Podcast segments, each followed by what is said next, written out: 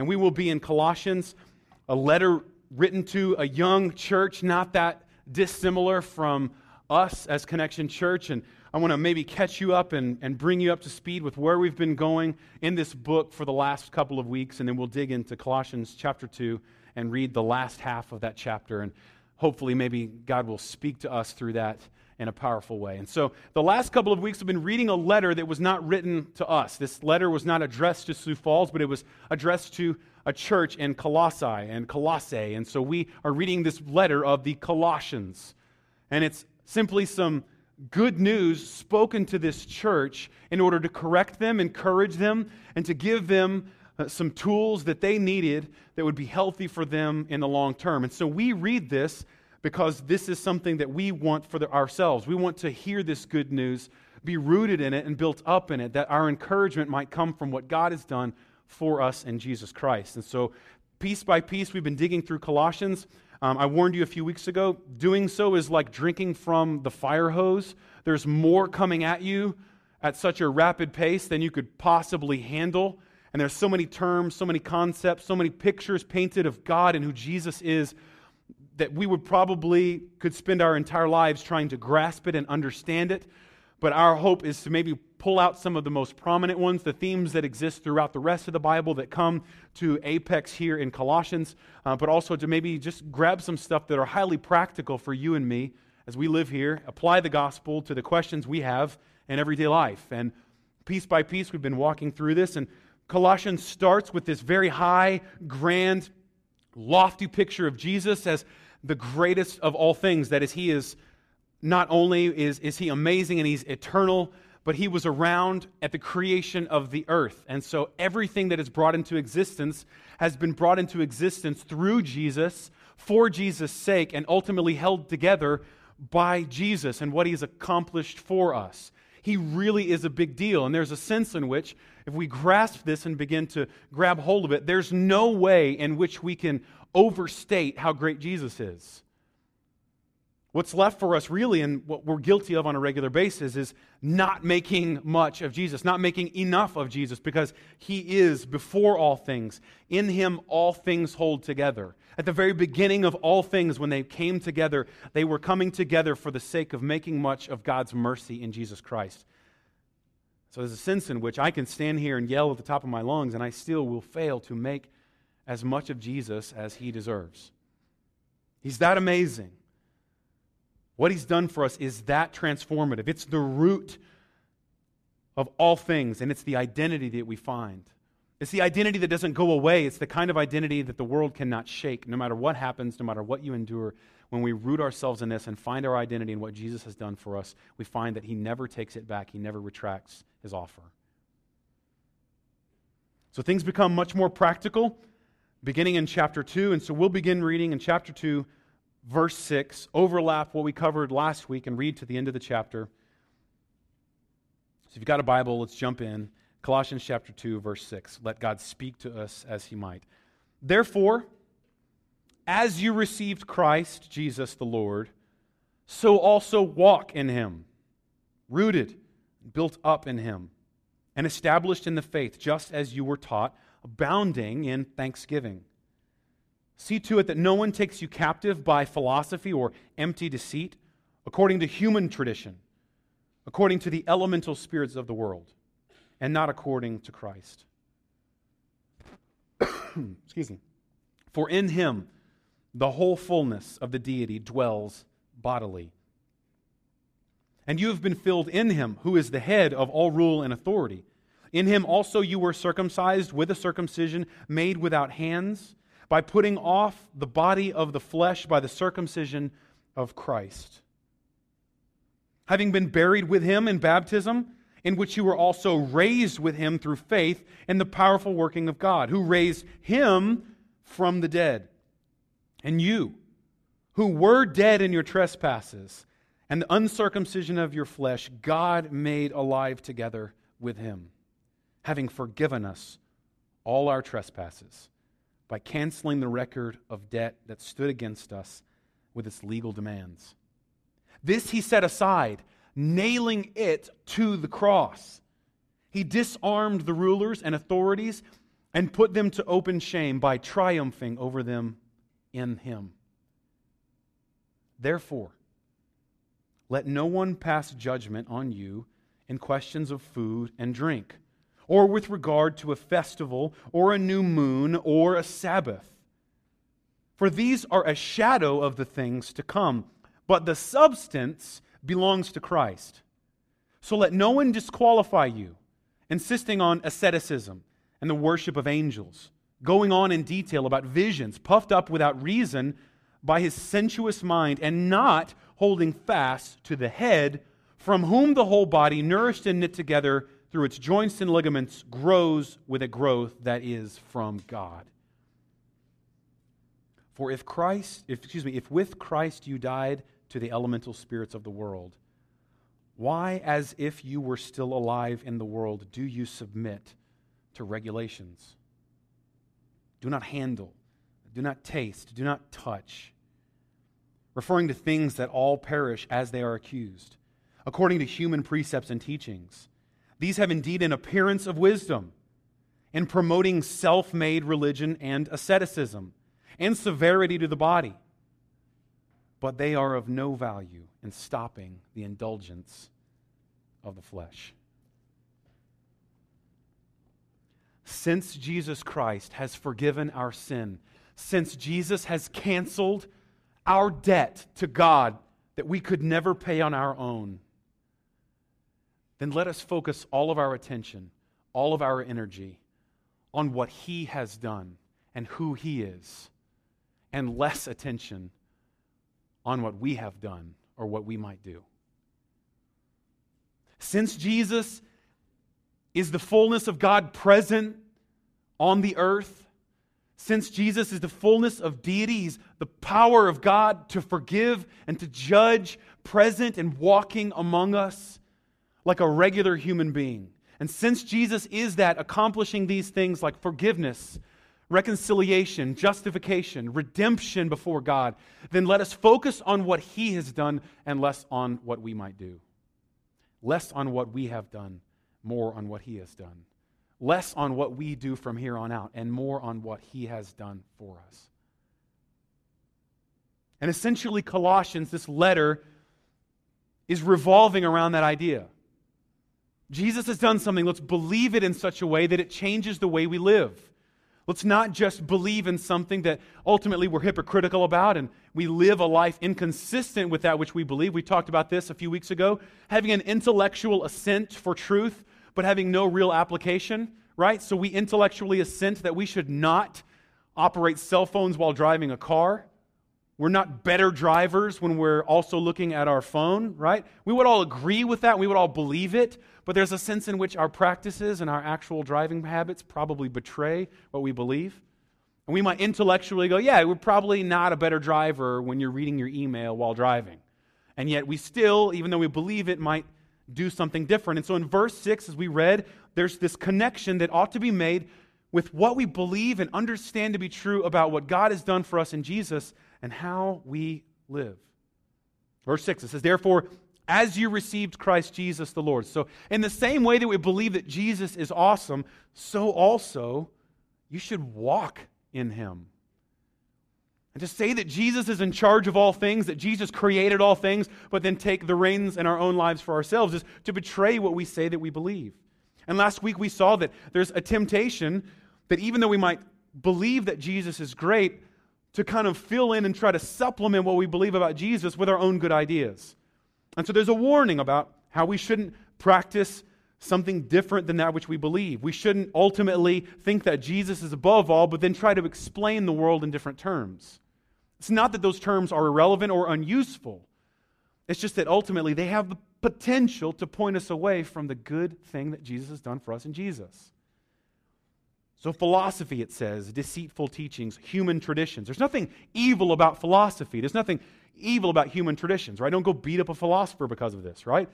There's nothing evil about a philosopher. But if there's a sense in which we would rather explain the world in terms other than what God has done for us in Jesus, then we might be missing out on an amazingly good thing. So we had to walk according to this thing. Why should we walk? Because God has done something for us and He has marked us through Jesus that changes us intimately. And so last week we talked about a topic that was brought up in Colossians that I wouldn't naturally bring up at a cocktail party, and that is circumcision. And there's this tradition that's held by people in which there's an intimate mark. And again, if you wonder about this, ask your parents. I'm not going to explain it, but there's an intimate scarring, an intimate cutting, an intimate bleeding that takes place that's meant to remind us of the intimate nature in which Jesus has transformed us. And the symbol of circumcision is no longer applicable to us because the symbol of baptism paints the full and complete picture of Jesus because, after all, He is the one who bled, He is the one who was scarred for our sake. And in so doing, it says here in verse 15 that he took that which was against us and he nailed it to the cross. And he shamed the rule and authority. The big, powerful, bad Roman government made a practice of shaming people publicly in the process of crucifixion. And instead of killing them quickly, they made a habit of killing people as slowly as possible. And so they would slowly, publicly, shamefully kill people who went against and undermined their government. Most powerful government that lasted longer than any empire that we're even aware of in human history.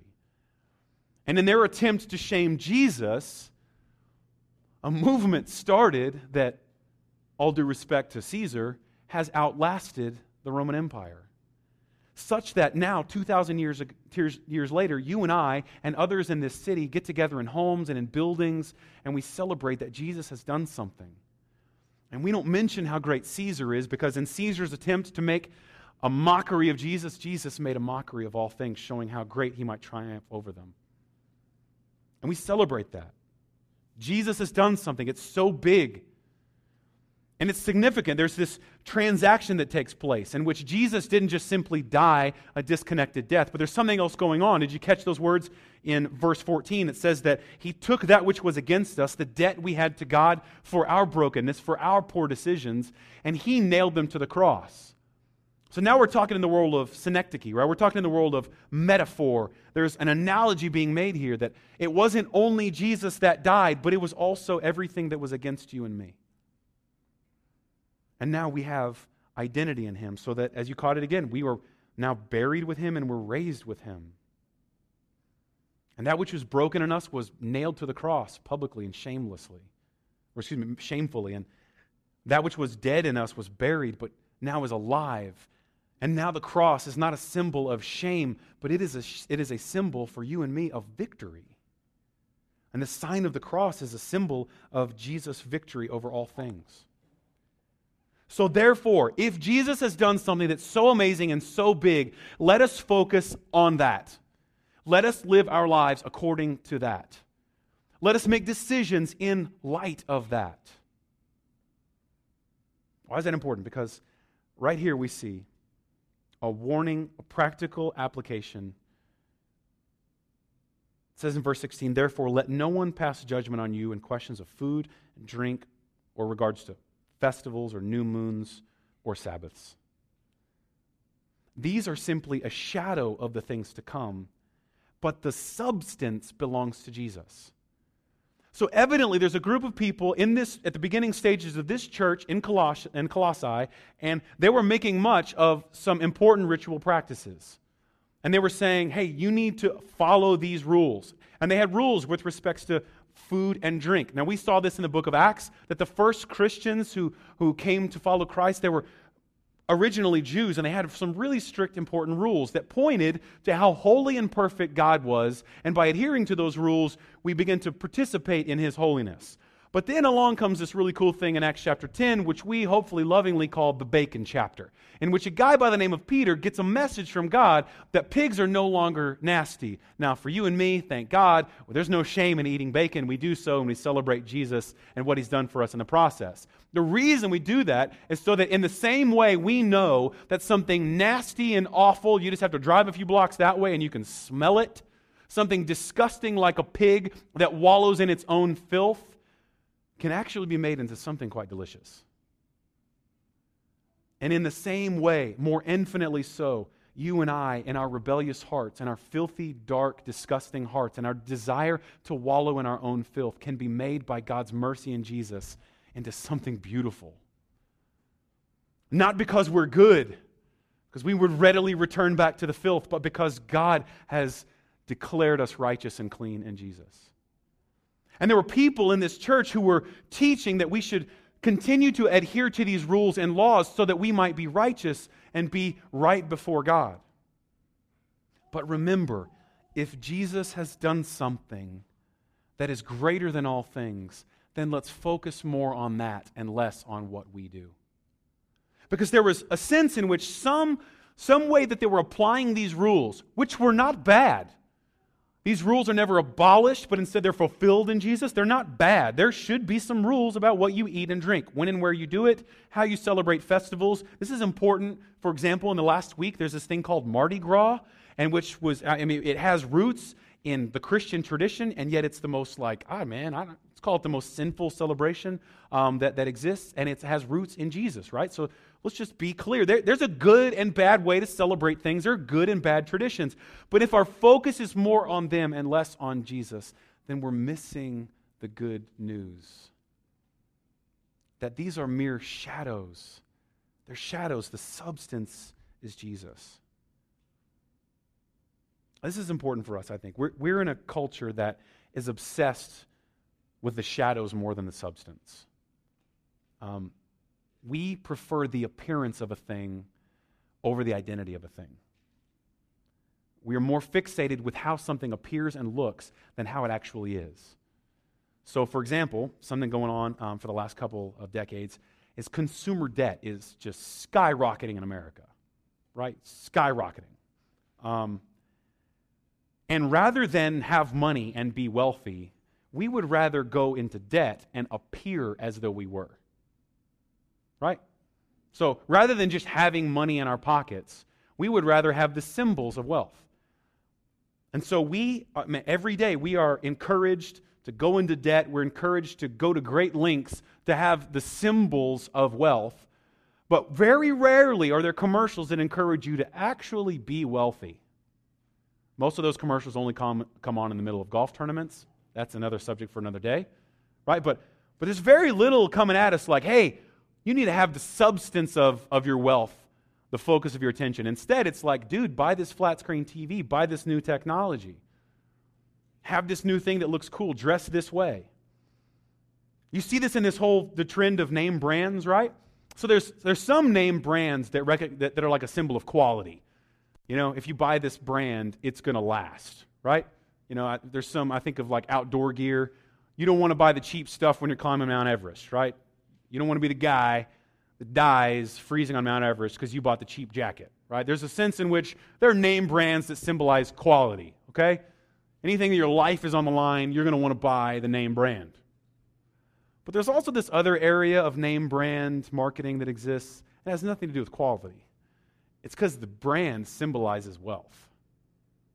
Right? Because, I mean, I'm, I'm going to I, I apologize because this is just as good. I'll get to the dudes in a second here. But for, for the females, like, is, is that bag that much better at carrying your junk because it costs four or five hundred dollars?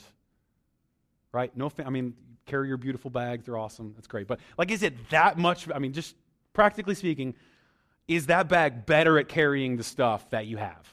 Right? Is, like I hundred dollars, so therefore it's great. So you know, apply the logic. Should you take that bag up Mount Everest? Right, this is, I, I, spent this much money on this. I, I don't want to even name any names. I don't want to throw anybody under the bus here. Um, so, like, I bought this name. It usually have symbols, and you know what they look like, ladies.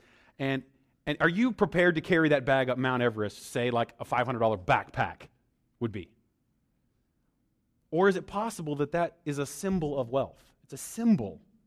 Again, there's no evil. Don't hear me wrong. Don't, like, go set them on fire. If that's what God calls you to do, great. But we're more obsessed with the symbol of the thing than the identity of the thing. Do you carry that bag because you really had 500 extra bucks that you just decided to buy a bag with? Right? Because just so you won't think I'm picking on the girls, guys do this as well, right? Because we do it and just, we buy huge toys. I, I don't know why. Um, guys do this as well, and their symbols look different. Sometimes their symbols, forgive me, are in Realtree camo. Right? Don't just pick on the girls for accessorizing. But right now, guys, if, if you like start fishing, hunting, or any sort of sport, there is like this infinite amount of gear you can buy to go with it. I remember when I went hunting when I was a child and we wore old, beat up stuff and trudged across the snow. And now you can spend $1,000 on a hunting jacket, hunting, hunting thermal underwear, hunting boots, and they're all Realtree camo. And then we wear those logos around. Maybe, maybe that doesn't apply to you. Uh, maybe you're not the hunter type. Well, then I'll just show you one symbol that I'm guilty of. Dun, dun. Want me to step on any toes? But like, I mean, was it because there was just cash sitting around that we threw at those symbols? Could something else have worked just as well? Right? Well, praise you, Apple. These are the things that I, I, I, could be wrong, but I'm observing just an obsession with the symbol and appearance of thing rather than the identity of a thing. So much so that there are a lot of people in the world, maybe in this room, who are going into great debt and experiencing a great amount of trouble because they are more obsessed with looking more wealthy than they actually are and less concerned with actually being wealthy. We want the symbols of wealth, but not the identity of wealth. And I would make the argument that that kind of mindset has crept its way and continues to creep its way, not only into the human heart, but into the church. And we are more concerned with the appearance of a thing than we are the identity of a thing. And we would rather appear like the people that fit in to religious culture than to actually have our identity rooted and built up in Jesus Christ. We would rather bow to the gods of Christian culture than we would to actually follow Jesus and carry our cross. We would rather often decorate our house with crosses than to daily carry ours as Jesus called us to do. I shared this with you before. You can walk into any Christian bookstore and you can decorate your house with what's in a Christian bookstore more than what you can actually learn, which is the content of the Christian message, i.e., books. You have to walk past all the trinkets and t shirts to get to the content of the Christian message at the back of the Christian bookstore. And we tend to affiliate the symbols and the appearance of Christian culture and we find it to be a replacement for actually following Jesus. So, for example, when we talk to people about this thing that Jesus is doing for us, do we talk about it in terms of the gospel and how he has nailed our debt to the cross, or do we talk about it in terms of symbols of Christian culture? For example, the last time that you talked to someone about Jesus, you probably did this Hey, where do you go to church? And we didn't dig into the what's the gospel? Is Jesus changed your life? Is Jesus all things? By him are all things being held together, and we settled for, hey, where do you go to church? And we just kind of left it at that, right? Have you ever been in that conversation? And you just go, you go to that church, I go to this church. Oh, cool. And we don't talk about Jesus, but we just kind of assume, yeah, you're good. We do it. Yeah. I see what you're wearing. I see what you're carrying. I see the symbols. And we assume that the identity is there. And the warning for this church is to make sure that the identity that is found in Christ alone is always at center stage. And everything that follows along with it remains secondary. And since Jesus has done something that's greater than all of us put together have ever done, let's focus on what he's done rather than what we do. So these are practical things that are being shared with this. This, this, this, is, this is something that exists um, in the last couple hundred years, even in Christianity in America. Like what you drink, um, what you eat, what you do, where you spend your Sunday morning. These are important things. There are entire groups of Christians who wave this flag. They're like, we're the people who drink this, or we're the people who don't drink this right? Or, or we're the people we meet on this day, or we're the people who meet at this time and place. These traditions are common. We, we believe in the same thing. We tend to practice these kinds of festivals. This last week is important. I mean, we started a season in which Christians all over the world call Lent, and we begin to reflect on what it means to be mortal. And we celebrate that one day we will die. And on this last Wednesday, Christians who saw the gospel clearly hopefully saw this, but they were celebrating one day the ashes on someone's forehead are going to be similar to our ashes or the dust to which we will return. Now, the culture tends to celebrate Santa Claus and the Easter Bunny better. The culture, has no, the culture doesn't know what to do with this season. They don't know how to celebrate, hey, one day we're all going to die. Thank God. This is a weird one, but there, there's some, if, you, if you're looking for some religious practices to observe and then to assume the identity that goes with them, this is a good season of life to be in, right? From Wendy's to who knows what, man, the symbols are going to be clear. They're going to start selling fish. Okay? I don't know how long John Silver's went out of business. That's a shame, but they're celebrating Lent year round, and we shame them for it. Okay? This is just my own hate coming out. Forget that. But you're going to see some symbols that have religious roots. And is our focus more on the practice and those traditions and those symbols, or is it going to be about Jesus? Walk into Wendy's. They're going to have a special on fish sandwiches for the next few weeks. Is it because their identity is found in Jesus? Or is it possible that this is just one of many different symbols of religious culture with which we start to identify? and the substance of those things, it's what's important. Those practices are not bad, they're not evil. It's just that they have no value next to what Jesus has done for us. Those things, according to verse 16 through 19, they are simply the shadow meant to imply that Jesus is the light. Those things are superficial because Jesus is the substance right? I mean, I, I could be wrong, but like, who really is wealthy? You because you wear Sean John or Sean John? Right? Are you the cool one because you wear Louis Vuitton or carry Louis Vuitton? Or is Louis Vuitton cool? Right? I mean, fill in the names. I mean, even, you know, I can think all the way back, my, my whole life is kind of marked by this, right? Who's really cool? Are you for wearing Tommy Hilfiger, or if some of you don't know what that is, are you cool because of Tommy Hilfiger, or is Tommy Hilfiger the one who's really cool? Is Ralph Lauren cool or are you? And if you begin to think that you're as cool as the guy whose name you're carrying, you've missed the point.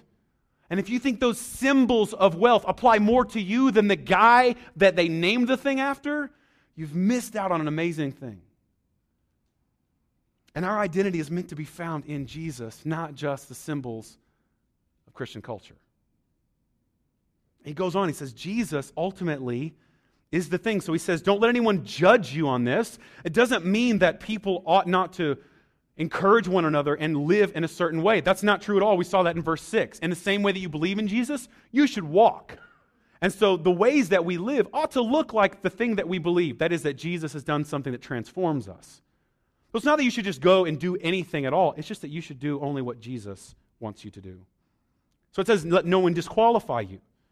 Insisting on asceticism. This is a word we see it twice here. Asceticism is simply a practice of self denial, it's a self mortification, it's a value in suffering. And so, asceticism is simply to say, don't enjoy the luxuries and riches because they would defile you, and instead throw those things off. This is important. Jesus hinted at this to a guy by the name of the rich young ruler. And he came to Jesus and he said, Jesus, I want to follow you. What do I need to do to have eternal life?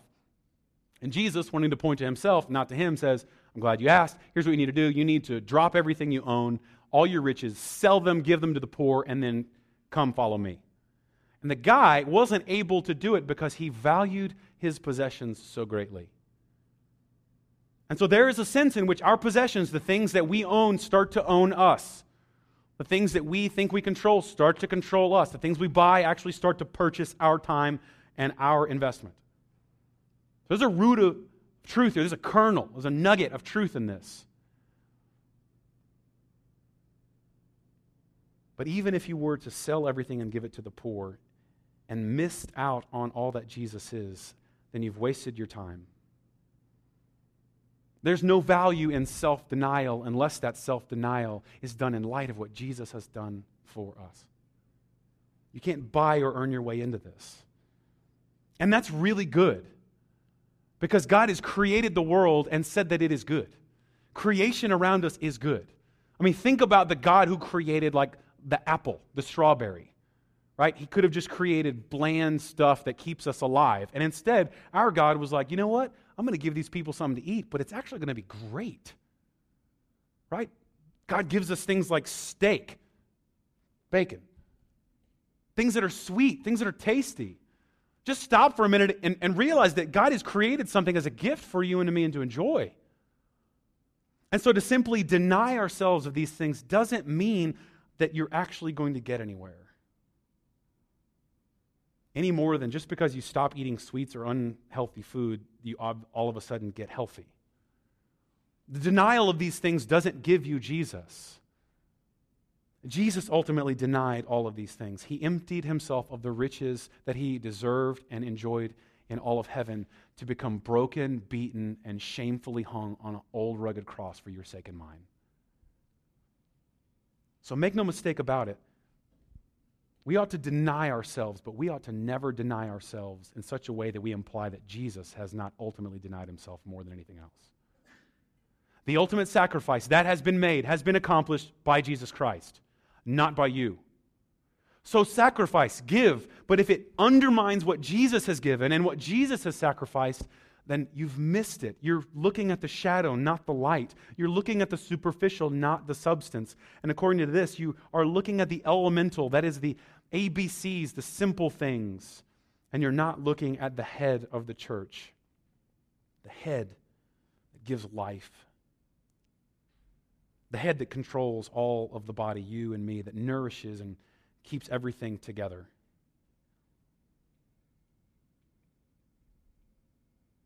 Jesus has done something, and so let us focus more on him and what he has done than what anyone else has done. It's not that we should do nothing, because even as you notice, there's a lot of commands here, right? And, and for the next couple of weeks, we're going to see this. There's a lot of commands given to you and to me by Paul and to this church and they look like this. Just even in this verse, he says things like, see to it. He says, don't let anyone judge.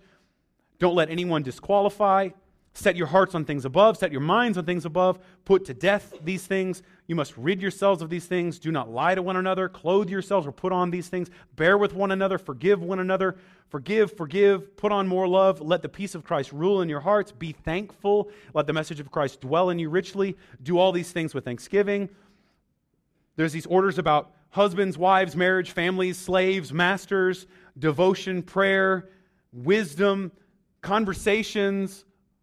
It's not that we're supposed to do nothing. So if anyone comes to you and is like, hey, I love Jesus, so you can't tell me what to do, careful. That's not true at all. There's a lot of things that you and I are, are commanded to do. But never in obeying those commands are we meant to look away from what Jesus has done toward what we have done. We ought to obey those commands. The law gives us a picture of how holy and perfect God is, but it also paints a picture of how unholy we are. So that doesn't mean you throw the, the law and the rules out. It doesn't mean you do whatever you want. It just means that we value what Jesus has done and we do what he wants more than what anyone else tells you to do. So it says that let no one pass judgment, let no one disqualify you, let no one insist on these things. Because ultimately, in verse 20, if Jesus Christ has died for these things and you have died with him, then these elemental things, these ABCs of the world, these ultimate, excuse me, these, these primary things aren't meant to have power over us. We see this again in Galatians chapter 4. Somewhere else in the Bible, another letter to another church, they were struggling with the same thing. And Paul says to them, Look, to an heir, as long as the heir is a child, then the heir is no different from a slave even though he owns everything. But he is under the guardians and the managers until the date set by the father, in which he's no longer the heir, he's the commander. Verse 3, Galatians chapter 4. In the same way, when you were children, when we were enslaved to the, the same word, elementary principles or elementary spirits of the world, enslaved to them, when the fullness of time had come, God sent forth his son, born of a woman, born under that law in order to redeem those who were under the law, so that you and I might receive adoption as sons. Did you catch that? What Jesus has done adopted us into a family, not what you do. Follow all the rules you want, you will never be able to do what Jesus has done. It goes on later. It says, Formerly, when you didn't know God, that was you and me before we heard this good news of Jesus, you were enslaved to those that by nature are not God's. So even though they have power over us and we worship these things, ultimately they have no power, they're just idols. Now that you have come to know God, or rather to be known by God, how can you turn back again to the weak and worthless elementary principles of the world? Whose slaves now you want to be once more? And now you're observing days and months and seasons and years?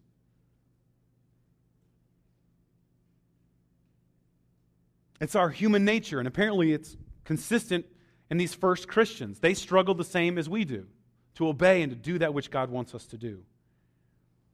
But if there's a way in which we are obeying and looking to God to live our lives that makes light of how Jesus has lived his, then we've missed the point. It's not that we should do whatever we want. The point is that we should do only what Jesus wants. And that God can give us a desire to desire that which Jesus desires. And the substance, the identity that comes from knowing that Christ has changed us and beginning to walk in that has infinite joy and infinite value. But getting the shadow of things in front before what Jesus has done destroys the whole thing. What we believe and how we live that out is more important than the things that we do. And if we believe, naturally we'll begin to live that out. But there's a, a, way in which you could live and act that betrays what you believe, right? There's a superficial way of living. Think of it this way um, think in terms of relationship. Say I'm talking with a guy and a girl, and they're married, and this husband punches his wife, right? Beats his wife. And there's a couple ways we can we can like talk about this. Hey, dude, don't do that anymore, right? But the problem isn't that he hits his wife. The problem is that he doesn't love his wife enough not to hit her. And so you can tell a guy, hey, control your, control your actions, don't do that. But if you don't address his fault in love, his failure to love and cherish his wife, then what do you think is going to happen the next couple months? Is his will going to be able to restrain him? Here's what I do know you teach a guy to love and cherish his wife, he's going to be a little less likely to hit her. And it's the difference, as we see in gospel community, between giving a person good advice and giving them good news. The good advice is, hey, stop doing that. And I could stand up here for 45 minutes and make a living off of that, right? Because there's a lot of stuff you and I do we probably shouldn't do anymore, right? And for 45 minutes, I could stand up here and go, hey, stop it. Don't do it. Quit it. Let's pray, right? I mean, that, that, that could motivate you. But that's just good advice, and it will wear off whenever you forget to stop doing it. But here's incredibly good news God is, one, God is wanting to transform us, give us a new heart, a new love, a new joy that will affect the way we live. In the same way that the guy who falls deeply in love with his wife will never raise his hand to her. And his fault isn't that he hits, the fault is that he does not love rightly. The fault isn't in his hand. The blame doesn't go to his fist, the blame goes to his heart. And if you focus all of our attention, if we focus all of our attention on that which we do with our hands and never address that which Jesus does in our heart, then we've missed the light and we're staring at the shadows. We've missed the substance. We're settling for that which is superficial. Jesus has done something and it's bigger. So that gives us freedom. We don't have to judge people based on what we see. Right? We don't have to judge people on whether or not they go to church. Right? We don't have to judge people on the things that we think have religious value. What we do get is the opportunity to talk with people and share with people the substance of things, and that is Jesus Christ who changes all things. The temptation in the religious culture in which we now live is very evident here. And I'll close it up this way. If you and I were to play a pickup basketball game, right, pick up basketball. Let's just get together. If you're bad at basketball, this is even better for you. This is a good sports metaphor because if you hate basketball like me, this actually applies to you. So let's say we're in a pickup basketball game, we get together. And on your team in this pickup basketball game, lo and behold, a miracle. LeBron James, the greatest basketball player on earth right now, is on your team. And it's a pickup basketball game with people like you and like me, right? And yet Le- LeBron James is on my team. And if we're in a pickup basketball game with just kind of regular people playing basketball, I mean, some of you got some skills, some of you, you know, varying degrees of skills, some of you would be happy to catch the ball right? Some of you would just cheer on the sidelines, but we're all playing basketball. But LeBron James is on my team. And if we're playing this pickup game, what should be my role in the pickup basketball game when LeBron James is on my team? The greatest basketball player in the world, he's on my team. What should be my role in defeating the other people in this room in a pickup basketball game? Like, should I, hey man, I got moves, man, I got moves. Come on. I mean, no. Your role in a pickup basketball game when LeBron James is on your team is to get out of the way and give him the ball. Just give him the ball. And then when you're done with that, give him the ball. And when you're done with that, get out of the way. And after that, give him the ball again. Because he's the greatest basketball player. You are not. And how silly.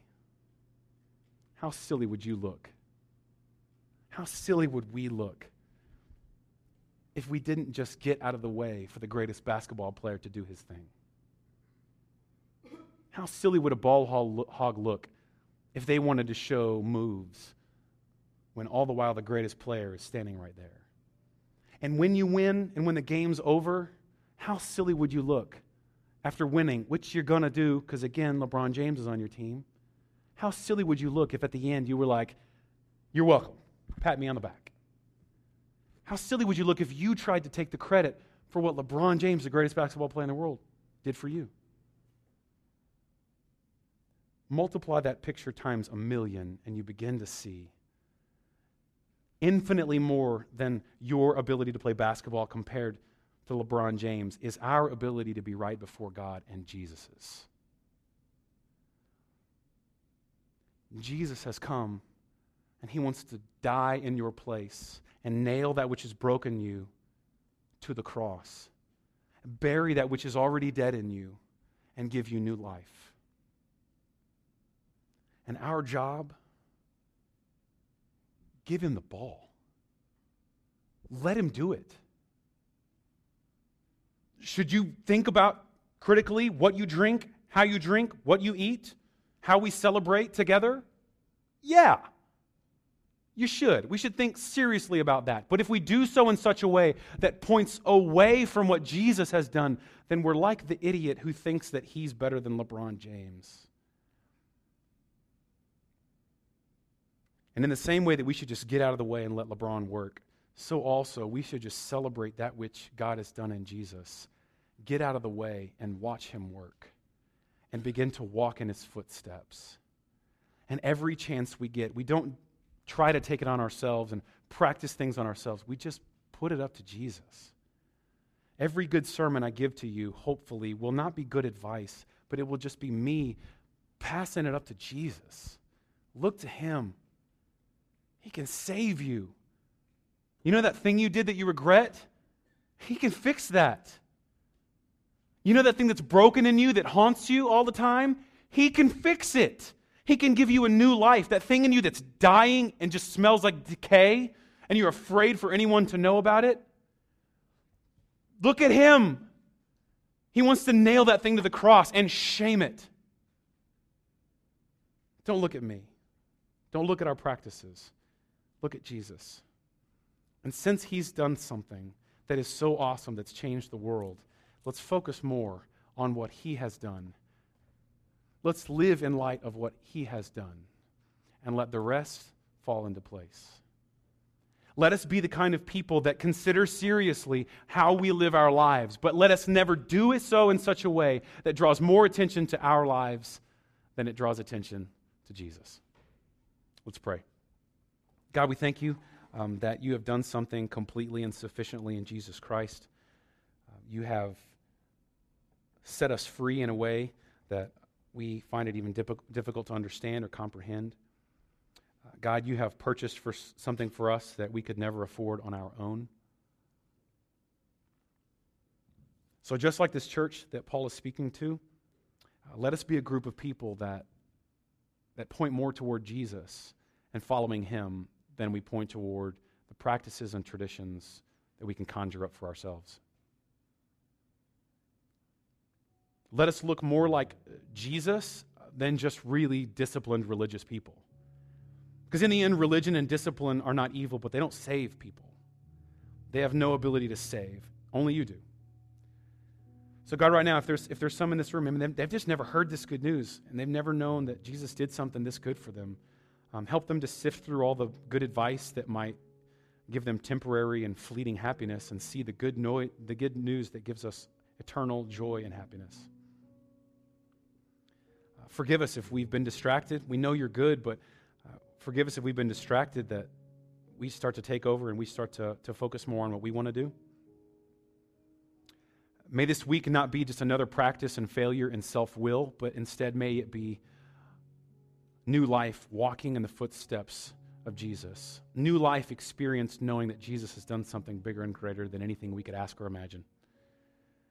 Give us courage with this. Encourage. If there's some of us, we're down and we carry burdens, let us toss those burdens up to you, knowing that you can carry them. You're greater than we are. If there's failure in our life, help us to confess it and repent of it, knowing that you, you are merciful, you love, and you embrace uh, all of our failures so that you can nail those things to the cross. If we experience shame, let us get rid of it, um, knowing that the ultimate shame was carried by you so that we can only experience joy in light of it. We thank you for all these things you've done for us. Let it be bigger than anything we might do or try to do. Amen.